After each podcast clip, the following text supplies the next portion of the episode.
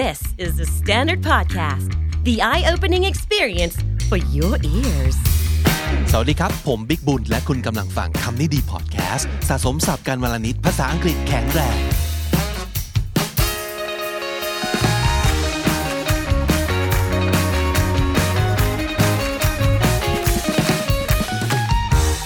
คุณฟังครับผมเห็นคำหนึ่งเป็นศัพท์ใหม่สำหรับตัวผมมากเลยนะครับไม่เคยเห็นมาก่อนเลยแต่ว่าอยู่ๆก็ผุดขึ้นมาในเว็บไซต์หลายแห่งในข่าวหลายสำนักนะครับไม่ว่าจะเป็น CNBC นะครับไม่ว่าจะเป็น New York Times ต่างก็พูดถึงคำนี้เป็นศัพท์ที่ใช้อธิบายสภาพสุขภาพจิตของเราของหลายๆคนในช่วงแพนเดมิกนี้นะครับเขาบอกว่าคุณเคยมีอาการแบบนี้หรือเปล่าตอนนี้รู้สึกว่าคุณเริ่มช่างแม่ง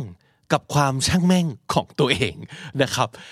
เคยเป็นไหมบางทีพอเรารู้สึกว่าเฮ้ยทำไมช่วงนี้เราถึงเฉื่อยชาจังเลยทำไมช่วงนี้เราถึงรู้สึกแบบอะไรก็ช่างแม่งไปหมดเราจะเริ่มรู้สึกเดือดร้อนรู้สึกแบบเฮ้ยไม่ได้ดิเราต้องลุกขึ้นมาโน่นนี่นั่นต่อสู้กับความเหนื่อยของตัวเองนั่นคือคนปกติใช่ไหมนั่นคือเป็นสภาพปกติที่เราทุกคนอาจจะเคยเจอกันแต่หลังๆเนี่ยอาจจะมีหลายๆคนเจอสภาพแบบนี้ก็คือเริ่มช่างแม่งกับความช่างแม่งของตัวเองครับเริ่มไม่เดือดร้อนกับความไม่เดือดร้อนของตัวเองเริ่มไม่แยแสกับความที่เราไม่แยแสกับอะไรเลยไม่แคร์เวิลด์เลยต่างๆเราเริ่มไม่แคร์กับสิ่งเหล่านั้นนี่แหละคือสิ่งที่เขาใช้ศัพท์คำว่า languishingอธิบายสภาพนี้นะครับเขาว่า languishing มันเป็นคำหนึ่งที่ผมนึกว่ามันเป็นศัพท์ใหม่ที่เขาคิดขึ้นมาปรากฏพอไปค้นดูแล้วศัพท์คำนี้มันอยู่ใน dictionary ทุกสำนักทุกฉบับมานานแล้วนะครับมันคือสภาพอย่างที่บอกนี่แหละคือเราไม่ตื่นเต้นกับอะไรแต่เราก็ไม่หดหู่กับอะไรเหมือนกันนะเราเหมือนแบบไร้ซึ่งความยินดีกับอะไรต่างๆเบาๆก็คือ it wasn't burnt out because we still have energy and it wasn't depression either because we didn't feel hopeless we just felt somewhat joyless and aimless นะครับเราไม่ได้ burn out นะเพราะว่ามันยังมีพลังงานอยู่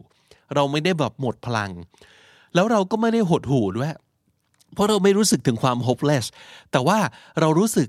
joyless คือชีวิตนี้ไม่มีความจอยเท่าไหร่และ aimless ก็คือมันไม่มีเป้าหมายซึ่ง joyless กับ aimless เนี่ยมันเป็นสิ่งที่น่ากลัวกว่าสภาพดิ่งอีกนะสมมุติดิ่งไปเลยเนี่ยมันยังรู้ว่าโอเคต้องไปแก้แล้วเพราะตอนนี้ดิ่งแล้วแต่พอมัน joyless เฉยๆมันรู้สึกว่ามันก็ไม่ได้แย่มันแค่ไม่สนุกหรือพอมันไม่มีจุดเป้าหมายมันก็ไม่ได้แย่ถึงขนาดนั้นชีวิตเราไม่ได้สิ้นหวังมันแค่ไม่ได้มีหวังอะไรเป็นพิเศษเท่านั้นเองนะครับมันเป็นเซนส์ของคำที่เรียกว่า stagnation คำว่า stagnant เป็น adjective แปลว่า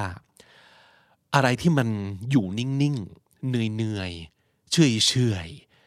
แล้วเริ่มจะสมมุติถ้าเกิดเป็นน้ำเนี่ยมันเป็นน้ำขังที่เริ่มเน่าแล้วนั่นคือ stagnant คำนามคือ stagnation มันคือ sense of stagnation and emptiness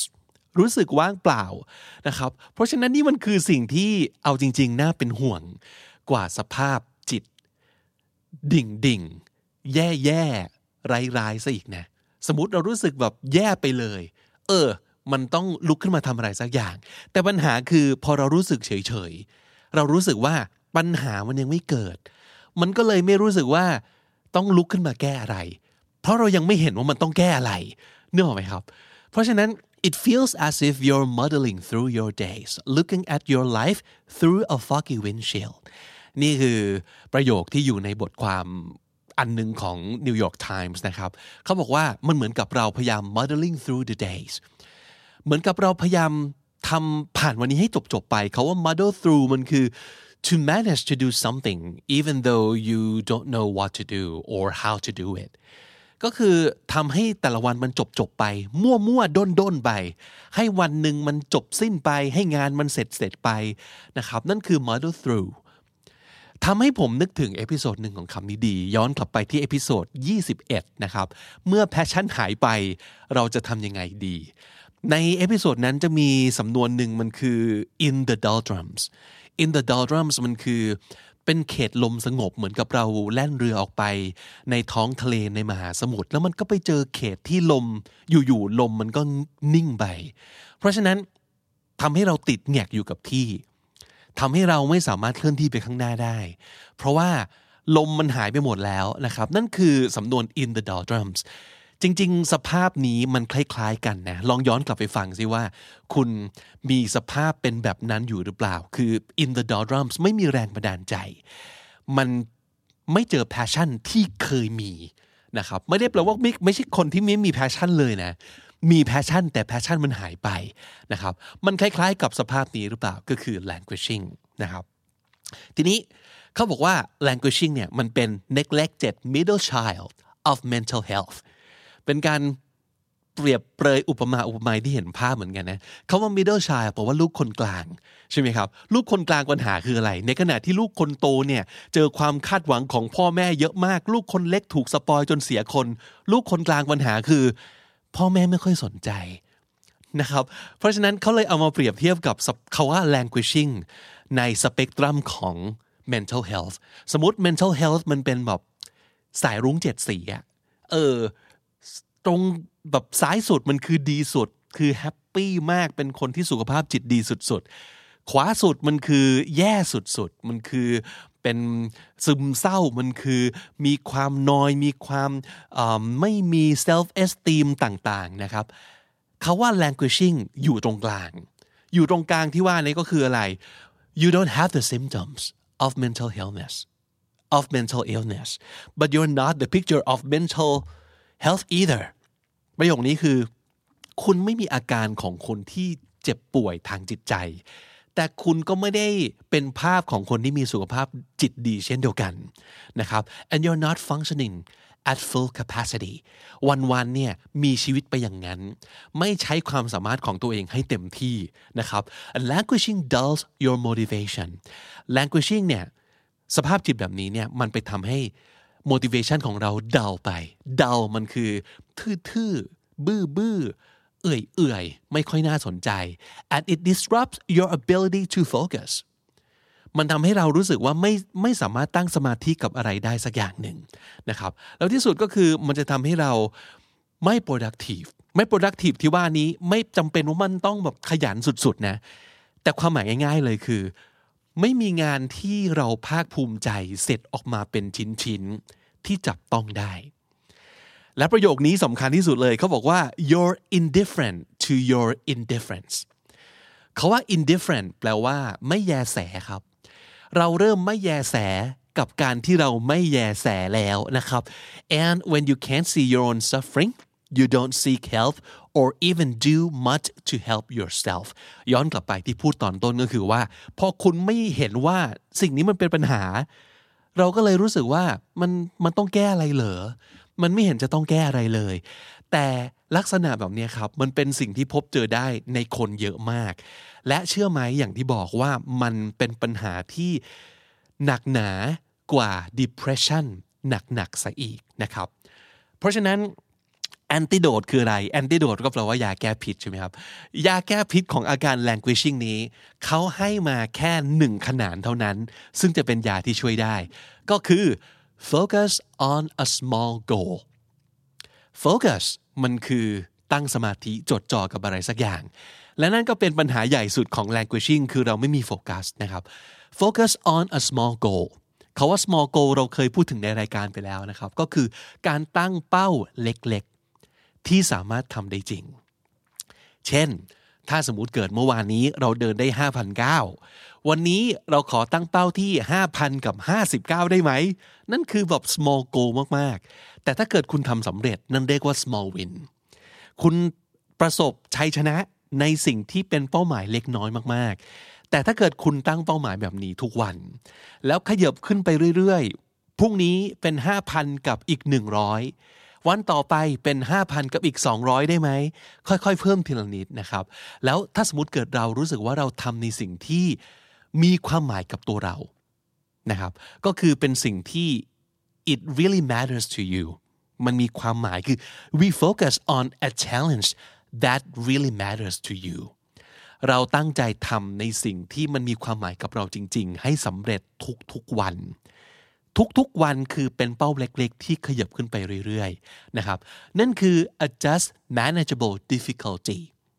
โกเหล่านี้ต้องไม่ง่ายจนเกินไปแต่มันต้องไม่ยากจนไม่มีวันทำได้ไม่ใช่ว่าพรุ่งนี้ต้องวิ่งมาราธอนมันยากไปนะครับแต่อย่างที่บอกฮะขยับขึ้นไปวันละ109แล้วมากขึ้นเรื่อยๆมันเป็น difficulty ก็จริงแต่มัน manageable คือจัดการได้และที่สำคัญคือมันต้อง matters to you มันต้องสำคัญกับเราอย่าไปตั้งเป้าในสิ่งที่ทำไปทำไมวะแต่ถ้าสมมุติเกิดรู้สึกว่าสุขภาพคือสิ่งที่สำคัญที่สุด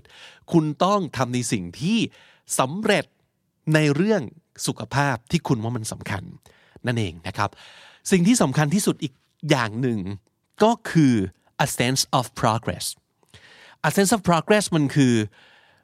อะไรก็ตามที่มันมีความคืบหน้านะครับอย่างเช่นเมื่อกี้เราตั้งเป้าในการเดินใช่ป่ะถ้าสมมุติเกิดเราทำต่อเนื่องทุกวันแล้วเห็นว่ามันสำเร็จมากขึ้นทุกวันนั่นคือ a sense of progress คือเฮ้ย we're going somewhere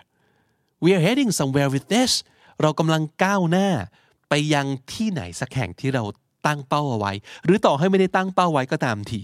นะครับหลายๆคนมีความรู้สึกว่าไอ้ความว่าgoal ไอ้คำว่า mission เนี่ยมันทำให้อะไรก็ตามที่เรากำลังจะทำอยู่เนี่ยมันยากไปหมดเลย